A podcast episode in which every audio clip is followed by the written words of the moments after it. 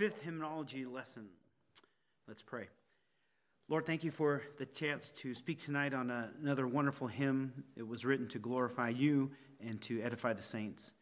I pray, God, that as we look at it, that, um, that we'd be encouraged, we'd be directed towards you in our affections, and that as we hear the story of a, um, of a brother in Christ, Lord, that we would um, just remember that there are people all over the world that you are using to make advancements in your kingdom. Lord, may we be reminded that we are part of that people, that you've called us to be on mission and assignment with you, Lord, that we are ambassadors of your truth and we are called to speak on your behalf. We are called to sing on your behalf. And so I pray, God, that we'd be um, encouraged and where things uh, need warning in our life, may we receive warning and may you be glorified in the things that are spoken tonight. We pray this in Jesus' name. Amen. Well, tonight's hymn is one that uh, has been around for quite a while. It is Come Thou Fount of Every Blessing. Uh, this is a song that we sing in our service. In fact, all the ones that we are covering in our hymnology class are songs that we sing at our church. They aren't the only songs. We've seen quite a few of other songs, contemporary, some older, but this is one of the uh, older songs that we sing. The author of this song is a man named Robert Robinson, and he was born in 1735. His father, Michael, passed away when he was just five years old. Um, his grandfather, on his mother's side, was a very wealthy man. His name was Robert Wilkin. And Wilkin she was never happy that her daughter married um, Michael, and uh, she considered her daughter to have married someone of low position in society. And so this grandfather on the mother's side didn't like his son in law. And as a result of his displeasure, he made sure that his grandson was disinherited. So you have a grandfather, um, his name again is uh, Robert, and his grandson is Robert as well. But Robert Wilkins disinherited Robert Robinson, the author of our hymn. If you don't know what disinheritance is, it is when you prevent someone from receiving the property that you have or the wealth that you have after your death.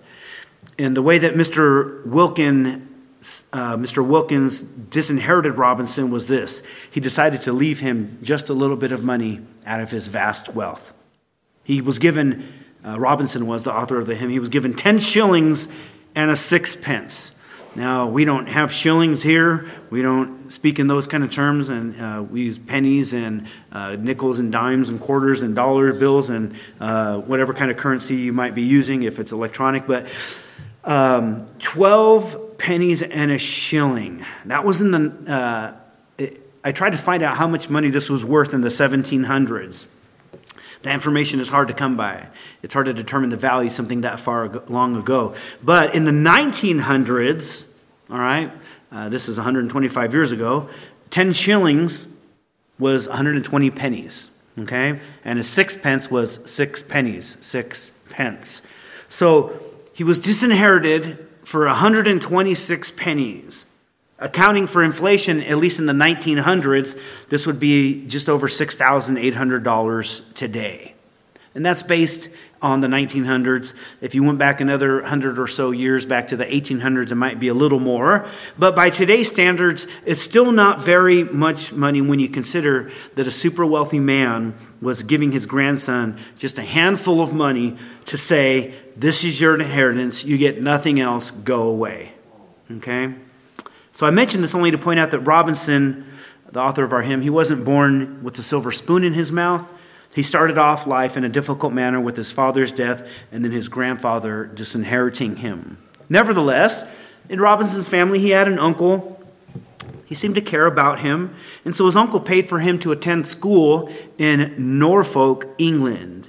His mother was raising him, and by all accounts that I could find, she had a difficult time in raising him because he was a bit of a rebel. He wasn't, uh, and that sounds like a lot of teenagers, right?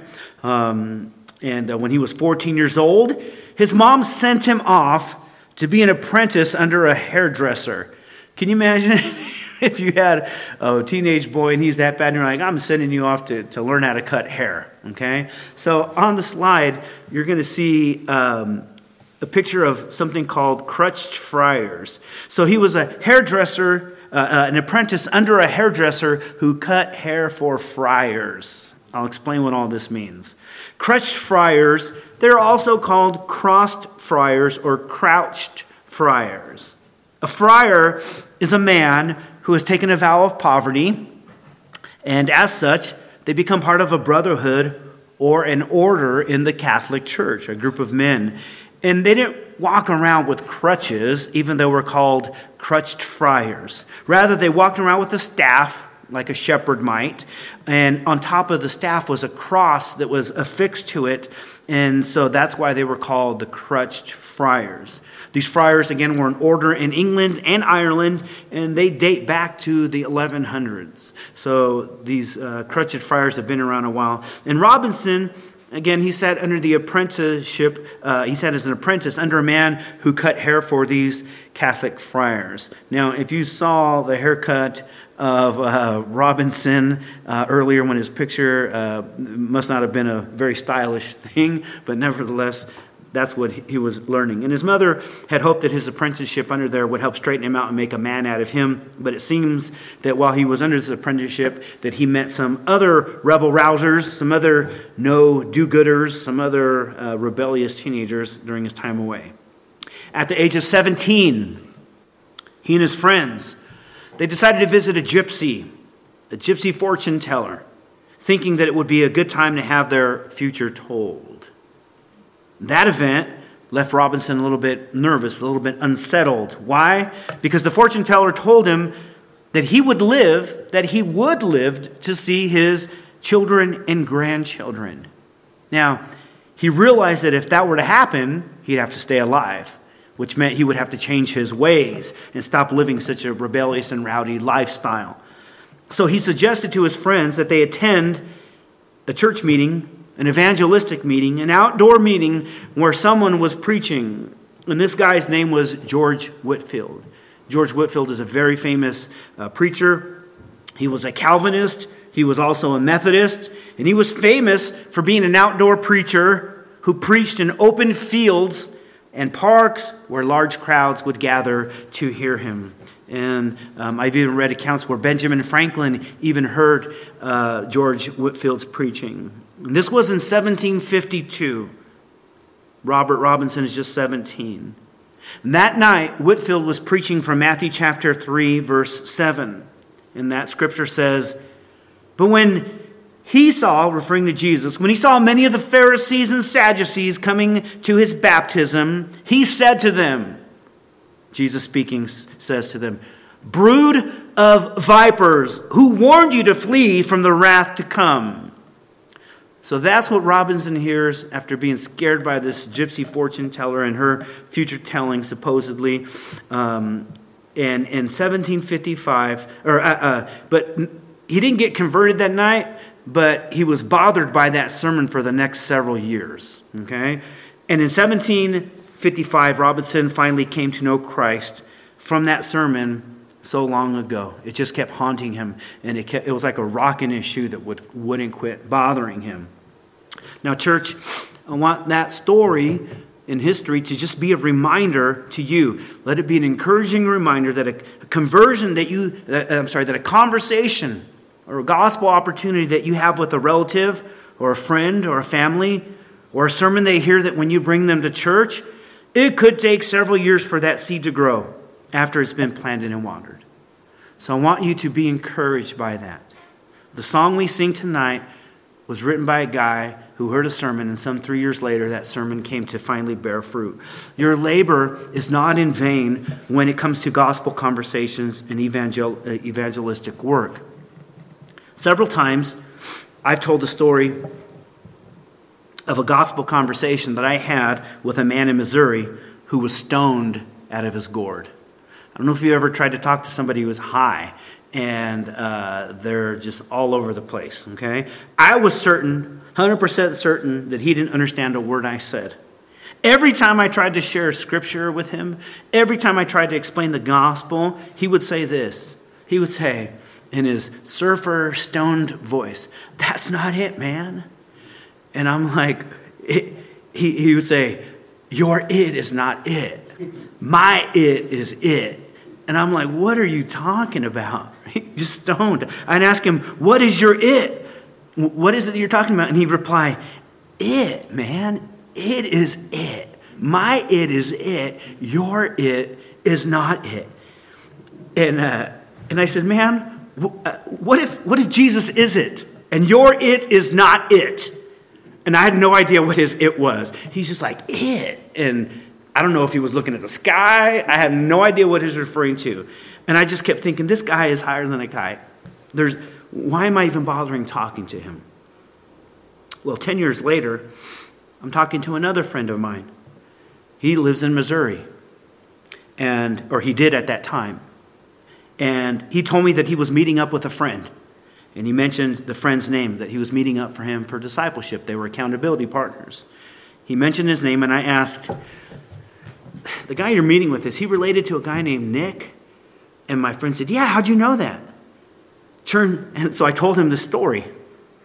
Turns out that the stoned man I shared the gospel with some 10 years later was my friend's discipleship partner. And I told my friend, That's crazy. I shared the gospel with him while he was high as a kite.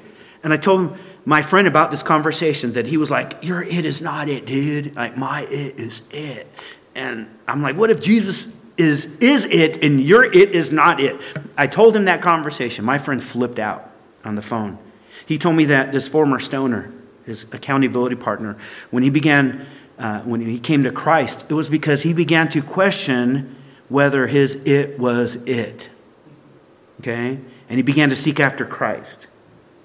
Who knew that that conversation, way back in the 4th of July in 1995, would be used to stir the soul of a sinner, soul of a stoner, and cause him to seek out Christ? I'm sure other people watered that. I'm sure other people came along and shared the gospel again. But that conversation caused a guy to question his way of living and his reason for living.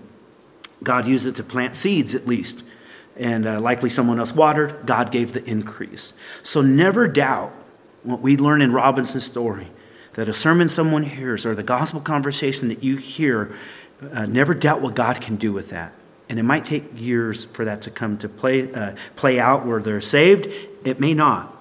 And so Robinson gets saved many years after hearing a sermon by George Whitefield. His heart has changed. He began to study the scriptures, he loved them, and he began to read Christian theology books by other authors. And in his studies, he was eventually convinced that Catholic infant baptism was ineffective because Catholics believe in baptismal regeneration, that that's what saves your soul, that you are born again when you're baptized as a baby. He was convinced that it was ineffective. It didn't save anyone, of course, and um, anytime you have a major thif- a shift in theology, it can stir up some conflict in your friends and in your family if they are religious and uh, hold to a particular set of doctrine. So imagine the difficulty that Robinson faced as a young man as he no longer believes that infant baptism is necessary for salvation, and he comes from a family where there are 12 un, uh, unbaptized children right? The, the, he's going against the grain uh, in, in pushing for Christian theology. Well, eventually, Robinson, he enters ministry, and he's serving at a church in Norfolk, England. Um, it was there that he wrote in 1958, he wrote this song, Come Thou Fount of Every Blessing. He was just 23 years old. Just 23 years old, just a little bit older than Aaron and Selema. Am I, am I close to that? All right, right around there, okay? So their young age over there, he's writing this amazing hymn that would have an effect for coming up on 300 years, 275 years. And he wrote it for a sermon that he was going to be preaching on Pentecost Sunday that year, all right? And I find it interesting that a lot of critics of modern day Christian music, that they act, there are a lot of people that frown upon churches writing their own music for their own people which, if done poorly, then that shouldn't be encouraged. You don't want to write bad music with bad theology for churches. So some of that criticism is warranted. But from what I've seen already on several occasions that we've talked about some hymns, from what I've already seen, that there are hymn writers that write songs based on what they are going to be preaching on so that the word is being preached and then the word is being sung. And I find that to be particularly effective and very helpful in discipling people. And so they found occasions, they found times in their church life where there was no sermon or there was no song to fit the sermon, and so they began to write songs that would fit the sermons. Okay? Something was missing in their hymnody and uh, in their musical uh, uh, collection of songs. And so they had to write new stuff to assist the church with doctrine and their affections to God. So these great songs that we now sing, they weren't given to humanity by God at the beginning of creation. Instead, they came about in actual human history. And many of them, many songs are actually still recent. Um, even this song, not even, not even 300 years old. In regards to the long length of church history, several thousand years, they're still relatively new songs.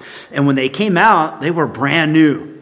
So, can you imagine if we were critical back then, 275 years, dude, what are you writing a song for the church? You know we can't do that. We can only sing old and time tested songs. Put, come thou fount of every blessing, put that away. But that's what people do now with, with modern day songs, all right? As if this, this was, uh, as if these, uh, that we can't write new songs, and that's just not true.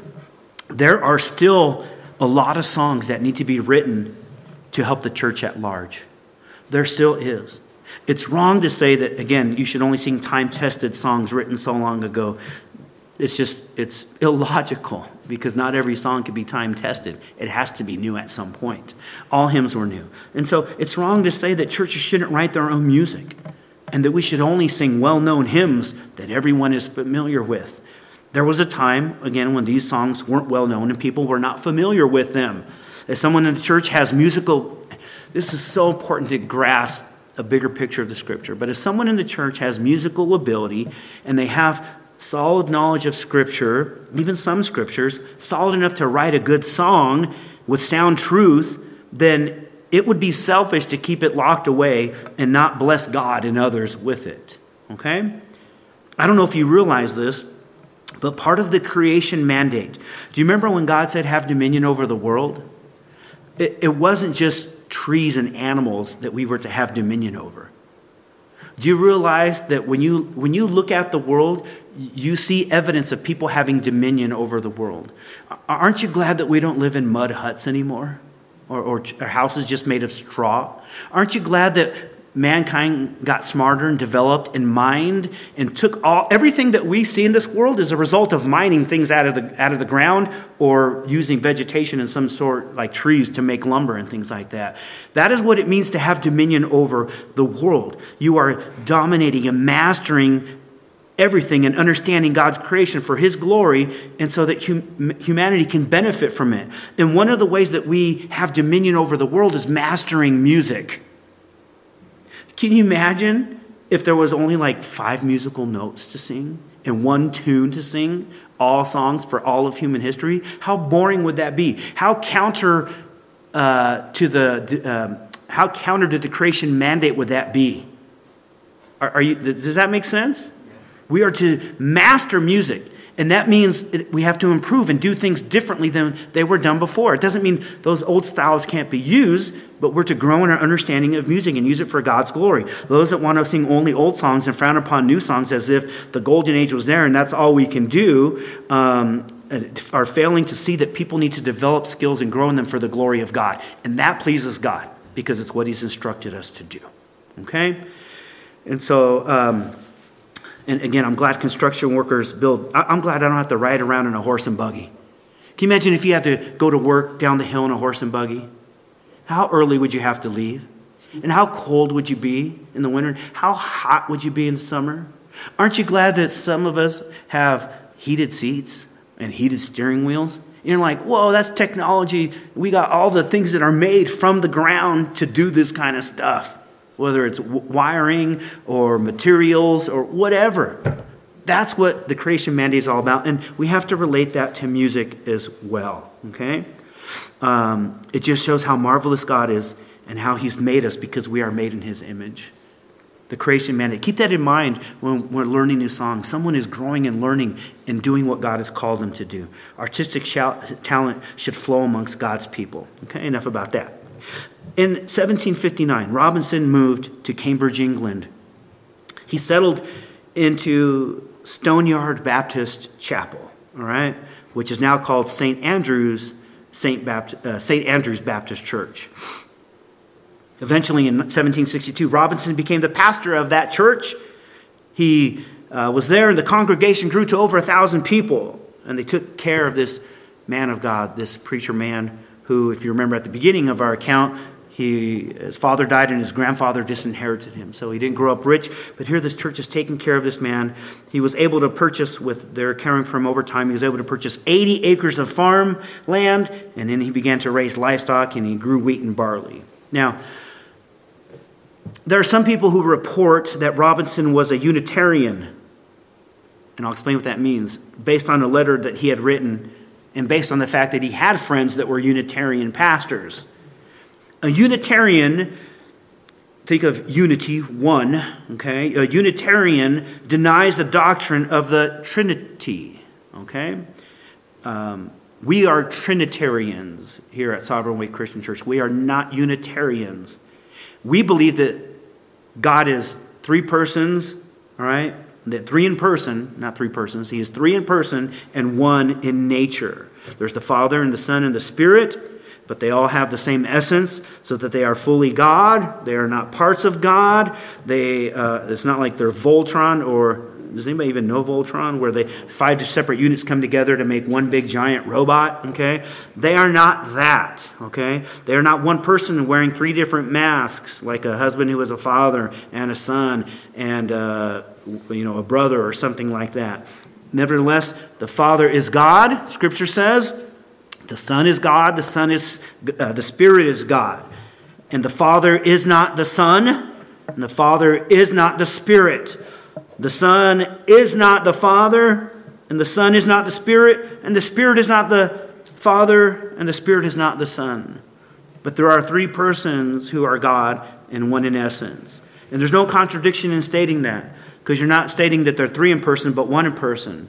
You're not stating that there are many essences, but one in essence. It's two different categories in which you say there is three and that they are one. They are one in substance, they're all all knowing, they are all all powerful, they are all righteous. They are all full of wrath in, uh, in its perfections. And so they have all the essence of God completely, but there are three persons, and they uh, fellowship and they associate with each other, and they communicate with each other, and they love each other.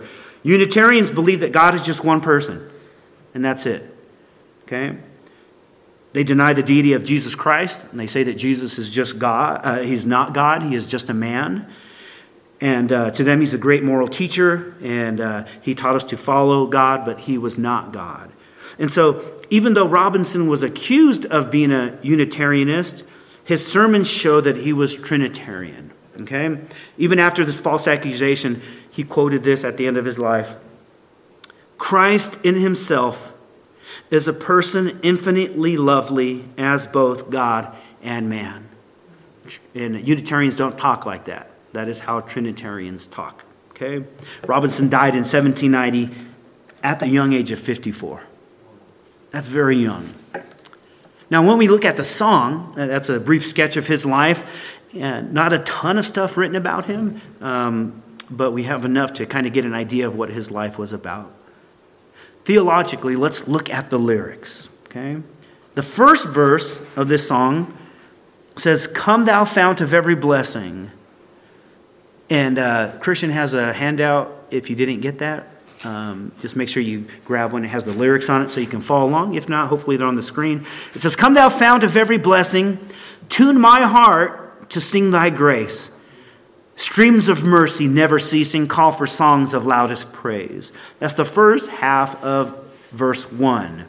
And so Robinson, when you look at the lyrics, like let's analyze them because he starts off with a plea to God to come and tune his heart so that he would sing God's grace. Okay? He's pleading for God to come and tune his heart. And he refers to the Lord as the fount or the source of every blessing, of all blessing. James 1:17, a very familiar verse to us, it says only some good gifts and only some perfect gifts are from above, right? That's not what it says. It says every good gift and every perfect gift is from above, coming down from Santa Claus, right? Nope, it doesn't say that either. Coming down from the Father of lights. everything good that we have. And so when he says, Come, thou, come, you, fount, source of every blessing, that's what he's saying. All right? Every blessing we have is from God, and Robinson recognizes that there is a human tendency to not praise God for his good gifts, and so he asks God to tune his heart. Very creative language. He views his own sinful heart as an instrument that needs to be tuned up.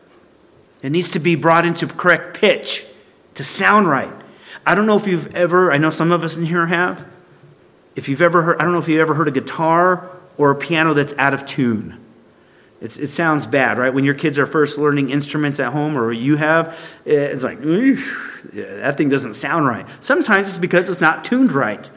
But when you hear it tuned properly and it's played right, it, it sounds great. It doesn't sound as awful, I should say, as far as musical instruments.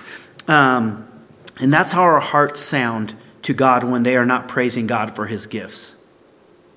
They, they sound ugly and I'm guilty of this. I'm guilty of having days where I don't praise God because i am just grumpy or mad or miserable about my life situation. And I don't, there are times when I don't like where God has me. I don't know if you've ever felt like that.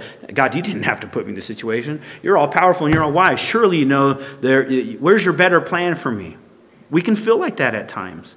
And that means my heart is out of tune with the sovereignty of God it is out of tune with the love of God. It is out of tune with the knowledge of God. It is out of tune with, with the power of God. And my heart is twisted, and it's like a horrible sounding instrument to God. Okay? Sounds awful. And we need God to help tune us up so that we will sing His grace. So he's relying on God. God, help me. I need your help to praise you. And Robertson says in that same verse, he says that the only proper response to God to his never ending stream of mercy is that of songs of loudest praise. That is the only proper response. Streams of mercy that never cease, that calls for songs of loudest praise. Not louder, but loudest praise. You can see Psalm 47 1. It says that we're to sing loud songs of joy to God. And it's perfectly godly it's perfectly righteous for us to shout to God with loud praise. Please hear that. That isn't to say that every moment of our corporate worship ought to be loud and shouting, but there are times that that calls, that, that it, worship calls for that. Okay? Loud shouts. I mean, do you know what a shout is? It's a, yeah! There's a gentleman in our church I'm sure there are sometimes he bothers people because he's like, woo! Right? That's a loud shout. God is not bothered by loud shouts of joy for him. And if we come from a frozen chosen Baptist, non emotional kind of worship because we think emotions are bad in worship, then we will not shout for joy. We will relegate to that something like, hey, you're out of line. Step back in line. And that's not the way it's supposed to be. God is worthy of it. And so often, those who believe in the doctrine of election, uh, we have a horrible nickname. Those who believe in Calvinistic doctrine, we're called the frozen chosen because we are so sometimes we are so, so stiff, so lifeless, and non boisterous in our worship. God's never ending mercies deserve songs of loudest praise. We can shout for joy for a variety of reasons. We shout for joy when our favorite team scores a touchdown. There will be a lot of shouting for joy come Super Bowl Sunday when your favorite player runs into the end zone. Yeah! That is a shout for joy. Nary uh, can I count the times on one hand when people do that for God. That, that's, that, that should serve as a rebuke. This song, when we sing it, and if we're just whispering it, it should serve as a rebuke. My God is worthy. Scripture says praise befits the upright, loud praise. Look at Scripture and what it says. All right? We get a raise at work, we're happy. We've been to a concert, we're happy and we shout. We shout on roller coasters. At least I do. I do so my stomach won't tickle so bad, right? It helps relieve some of that. But it's fun to be on a roller coaster. But when's the last time you ask yourself that question? When's the last time you shouted for joy for God's mercy? When's the last time you praised God in church and went to work hoarse the next day because you are hooting and hollering for God? Do you feel that God is worthy of that? Do you feel, do we feel that God is worthy of that? Is grace and, is grace and mercy that awesome to you? Those of you watching online, is grace and mercy that awesome to you that you want to shout for joy? That's what Robinson thought, that he is worthy of that. The next part of verse 1 says, Teach me some melodious sonnet sung by flaming tongues above. Praise the mount, I'm fixed upon it, mount of thy redeeming love. Robinson's desire is to learn the songs of heaven based on what we're learning here in reading. He wants to be taught the melodious sonnets, the poems with music that are sung by flaming tongues above. Now, there, there's I couldn't find any scripture that referenced flaming tongues above, but if you recall in the book of Acts, when the tongues of fire rested upon the believers on the day of Pentecost, and they spoke in other languages, or what people call tongues, other languages, all right? Um, you remember that. And it's a clever image, uh, use of imagery in what Robinson is saying. Just as the Spirit enabled people to speak other languages, he's saying, Lord, teach me to sing heavenly praise. He's, he's connecting the two because there isn't, I couldn't find any scripture, and if, uh, if it's in there, you can show it to me later, but I couldn't find anything that said that there were tongues of fire on beings in heaven and they were praising God. But he's, he's, he's using the language of Acts and the flaming tongues to say, just as God ta- taught them to speak and enabled them, enable me, God, to sing uh, songs of heavenly praise. Okay, so teach me some, uh, teach me to sing that way, and it, it almost carries the hint of how Jesus taught us to pray. How did Jesus teach us to pray? May your will be done on earth as it is in heaven. May we sing songs on earth as beings are singing in heaven. And we do have record of that in Revelation. Then Robinson goes on to declare in, uh, that God's love, it is God's love that redeems us and it is like a mountain that he is fixated upon. And truly, that is where our heart and affections should be on, on, on, a daily basis. It should be centered there. We are called, Scripture says, to grow in the grace and the knowledge of Jesus Christ. 2 Peter 3.18. But grow in the grace and the knowledge of our Lord and Savior Jesus Christ. To him be glory both now and to the day of eternity. Amen. And so when you look at that scripture, you see the scripture calls us to do two things. We are to grow in the grace of our Savior, and we are to grow in the knowledge of our Savior. It's not telling us to grow in the knowledge of grace, although we can do that. It's calling us to grow in grace, which is a little different. Okay? We are to bask in grace, and this will help us to grow. We are to consider grace, okay? We need to constantly reflect and we need to be, need to be fixated on the grace that God shows to us. Of course, this does require learning, nobody doubts that. But the point is not just to know stuff, but to relish in it according to Scripture, to be captured by it, to be enthralled by it, to be covered by it, to bathe in grace. And you will grow in grace as you grow in the knowledge of our Savior. Second verse of the song has some weird phrases. He says, Here I raise my Ebenezer. Here by thy great help I've come. Some translations will say, Hither. He says, I hope by thy good pleasure safely to arrive at home. So now we look at verse 2. Now, Ebenezer is not a mean man with the last name Scrooge. Oh, that's what many of us are familiar with, okay? And Ebenezer, again, you know what's funny is we sing these songs and some of the words like, it's so beautiful, sometimes we don't even know what we're singing because the words are a little bit archaic, okay? But here I raise my Ebenezer, and Ebenezer is a stone of help and is taken from scripture. In 1 Samuel chapter 7, the Israelites were engaged in battle with the Philistines. Uh, Israel was victorious, and they actually took back from the Philistines several cities that, that the Philistines had formerly taken away from them.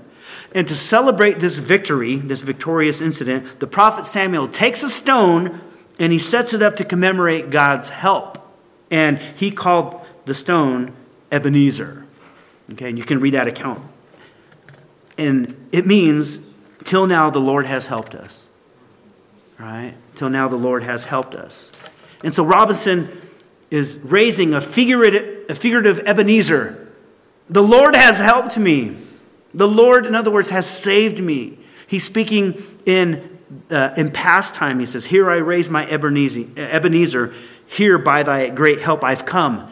I have come. It's something that has taken place in the past. I have come to the place that I am because of the help of God. And so I raise an Ebenezer in my heart to commemorate God's salvation. It's a, it's a stone of help to say, God, you have saved me. You have rescued me, and I, I don't want to forget it.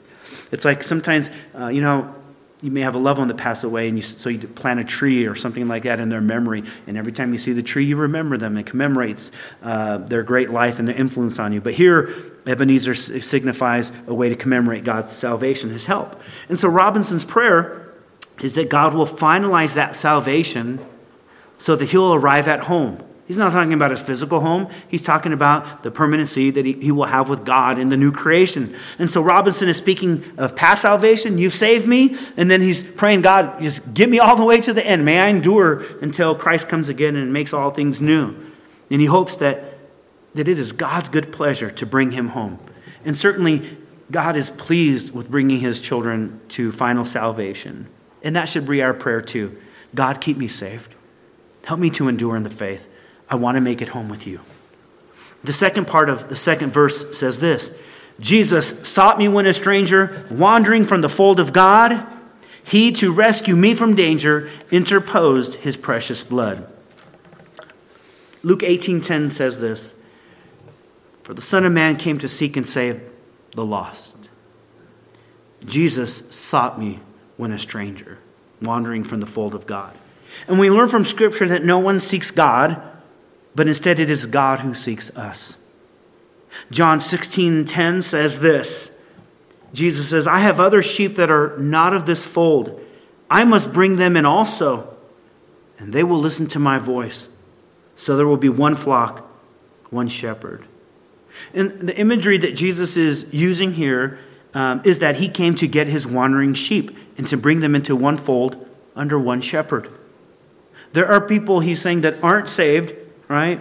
But that Christ has purpose to save them, and so he calls them lost sheep. They are his sheep. They are not currently in the fold. They are out there living in an unsaved manner, and nevertheless, they're his sheep, and uh, he is going to rescue them. Okay? That is to say, they aren't his sheep the moment they get saved. They are his sheep now, but they are wandering away in an unsaved, unsafe and unsaved condition, and he will bring his sheep home. His sheep are the lost, right? Not all lost, but particular ones, and they need rescuing. As Robinson put it, Jesus sought me when a stranger, wandering from the fold of God. And to keep him from harm, he says, He to rescue me from danger, it says he did something for me. He interposed his precious blood. That's not a word that we often use, interposed. I, don't know, I don't think I've ever used it outside of this song. All right? his blood. That's what he used to interpose in my life. And the result is that's how he kept me from danger. His blood interposes for me, okay? That's his death. That's what, when we say the word interpose, it means to stand between something, two things to prevent danger from happening to another, okay? So interpose means to come between or to interfere in order to keep death and danger or judgment from hurting us, he interferes by means of his lifeblood, by his death and resurrection. In other words, the death we deserve that was coming to us, he took for us. That is what Jesus does for his sheep. The Good Shepherd lays down his life for his sheep. He lays out his life for them. We were bound for hell, to suffer the wrath of God, and Jesus stepped between us and the wrath of God, and he took the hit. Okay? Now, let me just say something about old hymns before we move on to the third verse. Again, they often use old words like Ebenezer and interposed, and we don't use those words. Am I right? I, I haven't really ever used these words outside of this song. I'm just telling you. I just want to say that complex words that you don't understand, that is not what makes a song rich in truth. Okay? It's not fancy words, but truth that's understandable. One of the reasons I wanted to have this class is every week we mention something of some myth that we try to bust up worship myths. Okay? Some people think that the fancier the language, the richer the truth that's being sung. Okay? Some people really take that mentality, and that's not true. If you say Jesus died in my place, that is not more godly than saying Jesus interposed his precious blood. Are you tracking me? Jesus interposed his precious blood is not more godly or more truthful than Jesus died in my place. Are, they are both saying the same thing, correct? And sometimes people will be critical of a worship song because archaic language is not used, and they will look at this and say, oh, this contains such wonderful truth. Uh, we don't find that in any current songs, and that's just not true. Okay? We don't want to erect false senses of superiority and false righteousness when it comes to things like this. Big fancy words don't make songs rich in truth. In fact, sometimes they can obscure truth if we don't know the words and we're not familiar with them. They, they can obscure a song when we don't talk like this anymore. And that's why I had to explain what an Ebenezer was and interpose. Are you with me? Imagine if we, in every once in a while, we'll explain in a song on a Sunday morning what these words mean, but sometimes we don't always have time to. And here we are singing these songs, and we think, I'm being godly because I'm th- singing things I don't know. And it sounds really rich in theology, uh, but what's an Ebenezer? Uh, I, I, saw Scrooge once, and uh, that's all we know about Ebenezer, okay? And I know DuckTales, and I think their uncle was named the same thing. I have, I don't remember. Um, but we all needed to have some things explained. It doesn't make it godly because it's complicated or unknown. And uh, we can sometimes sing old songs, and we can be less spiritually enriched because we aren't human thesauruses. Sometimes we sing old songs and don't even know what we're singing, and then we forget to look up the words when we go home. And so it's no different than singing a foreign language that we're unfamiliar with. That's not helpful for anyone. Paul said in 1 Corinthians 14 19, Nevertheless, in church, I would rather speak five words with my mind in order to instruct others than 10,000 words in a tongue. He's referring to an, an unknown tongue, okay? I, I would rather sing five intelligible words with my voice, if I were to put it in my words, I would rather sing five understandable words with my voice in order to instruct others than 10,000 hymns that are 200 years old with archaic words that no one understands but they sound fancy. The truth is what matters. And so we can sing old songs, we just want to understand them. Okay? Nevertheless, uh, we want to encourage you in your faith in Christ by explaining just a few words here that they can help, uh, so that we can help this older song go a long way. All right?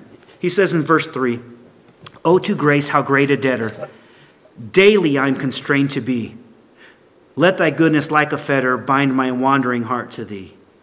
All right?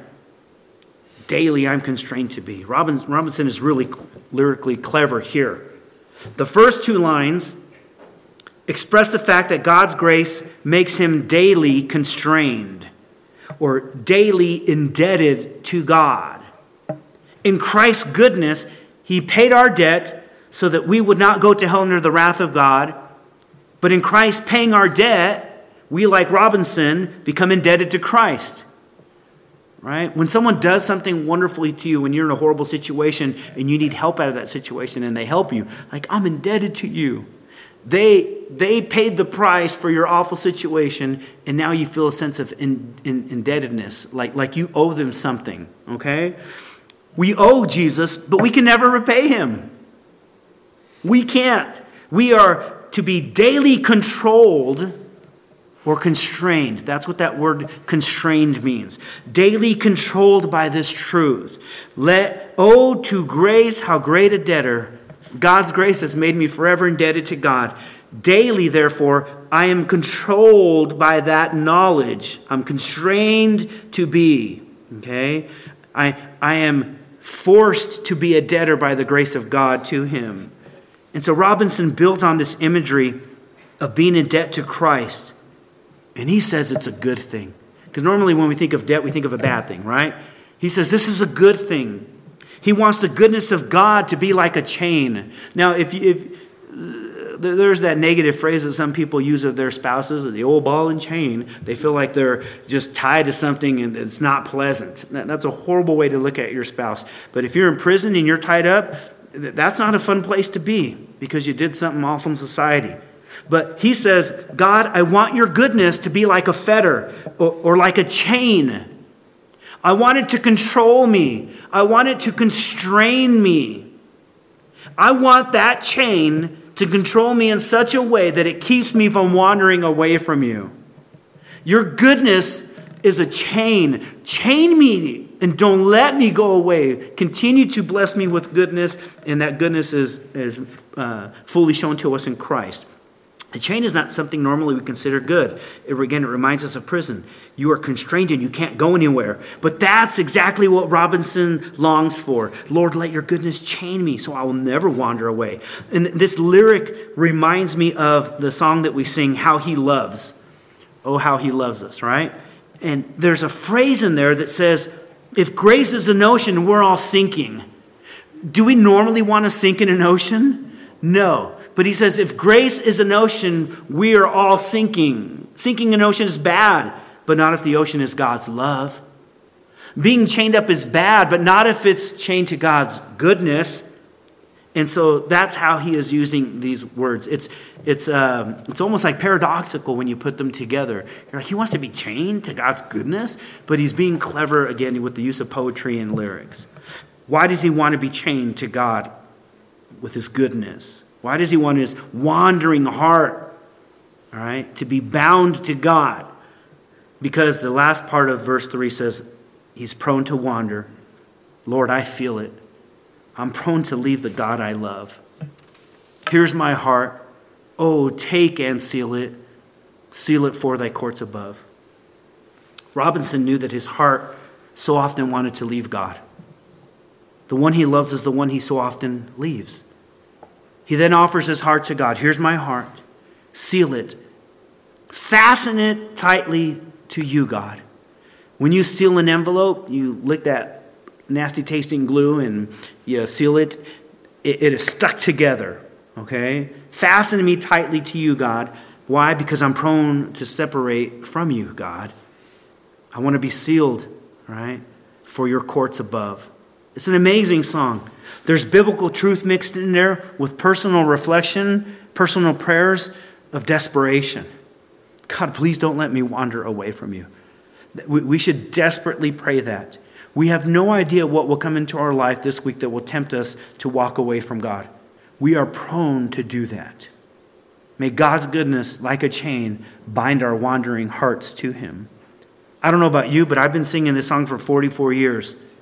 It'll be in my worship mix on whatever platform I used to listen to music. It'll be on there till the day I die. It's a great hymn. I know many of you have been blessed by it. I can hear the gospel in it. I can sense the delight in God for his great mercy and salvation.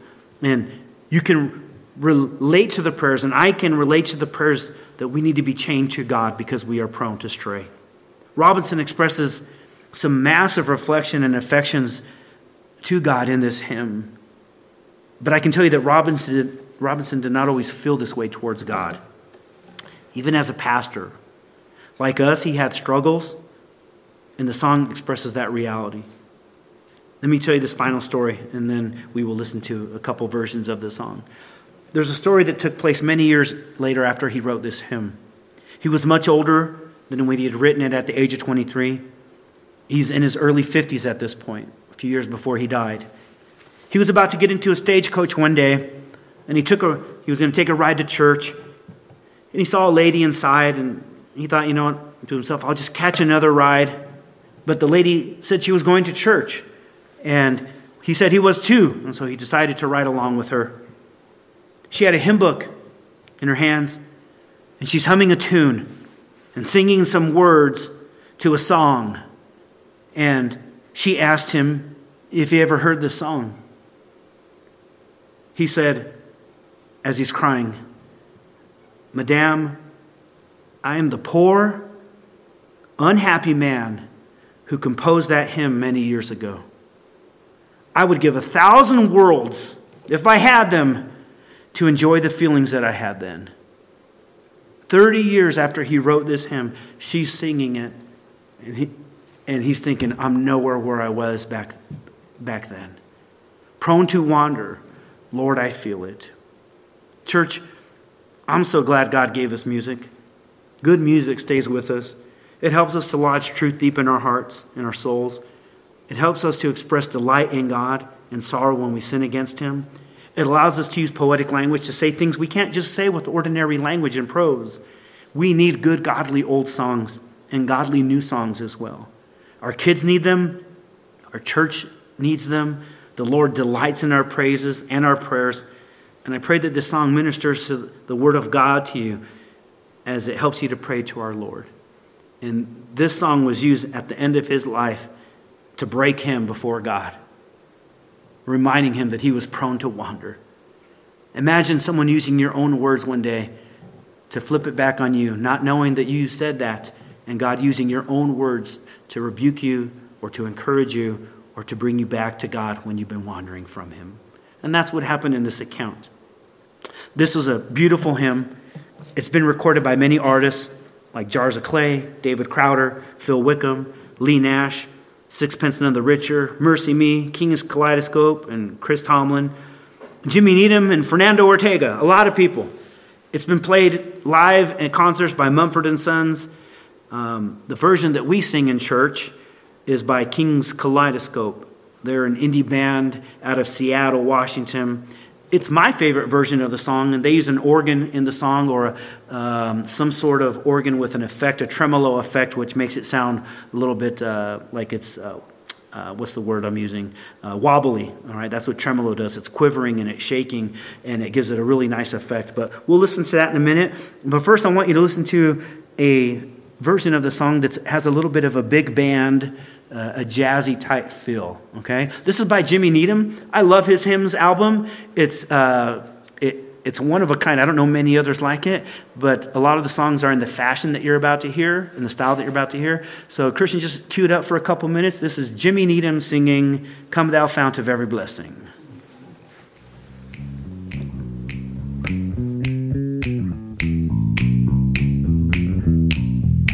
Oh, come thou fount of every blessing to my heart to sing thy grace. Streams of mercy never ceasing. Call for songs of loudest praise.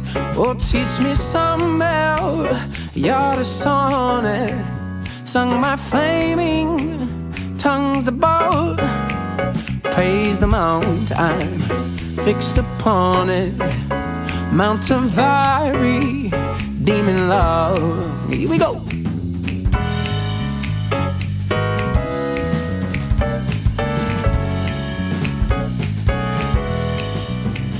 Here I raise my Ebenezer. Hither by thy help I come, and I hope by thy good pleasure safely to arrive at home. Oh, Jesus saw me when a stranger, wandering from the fold of God.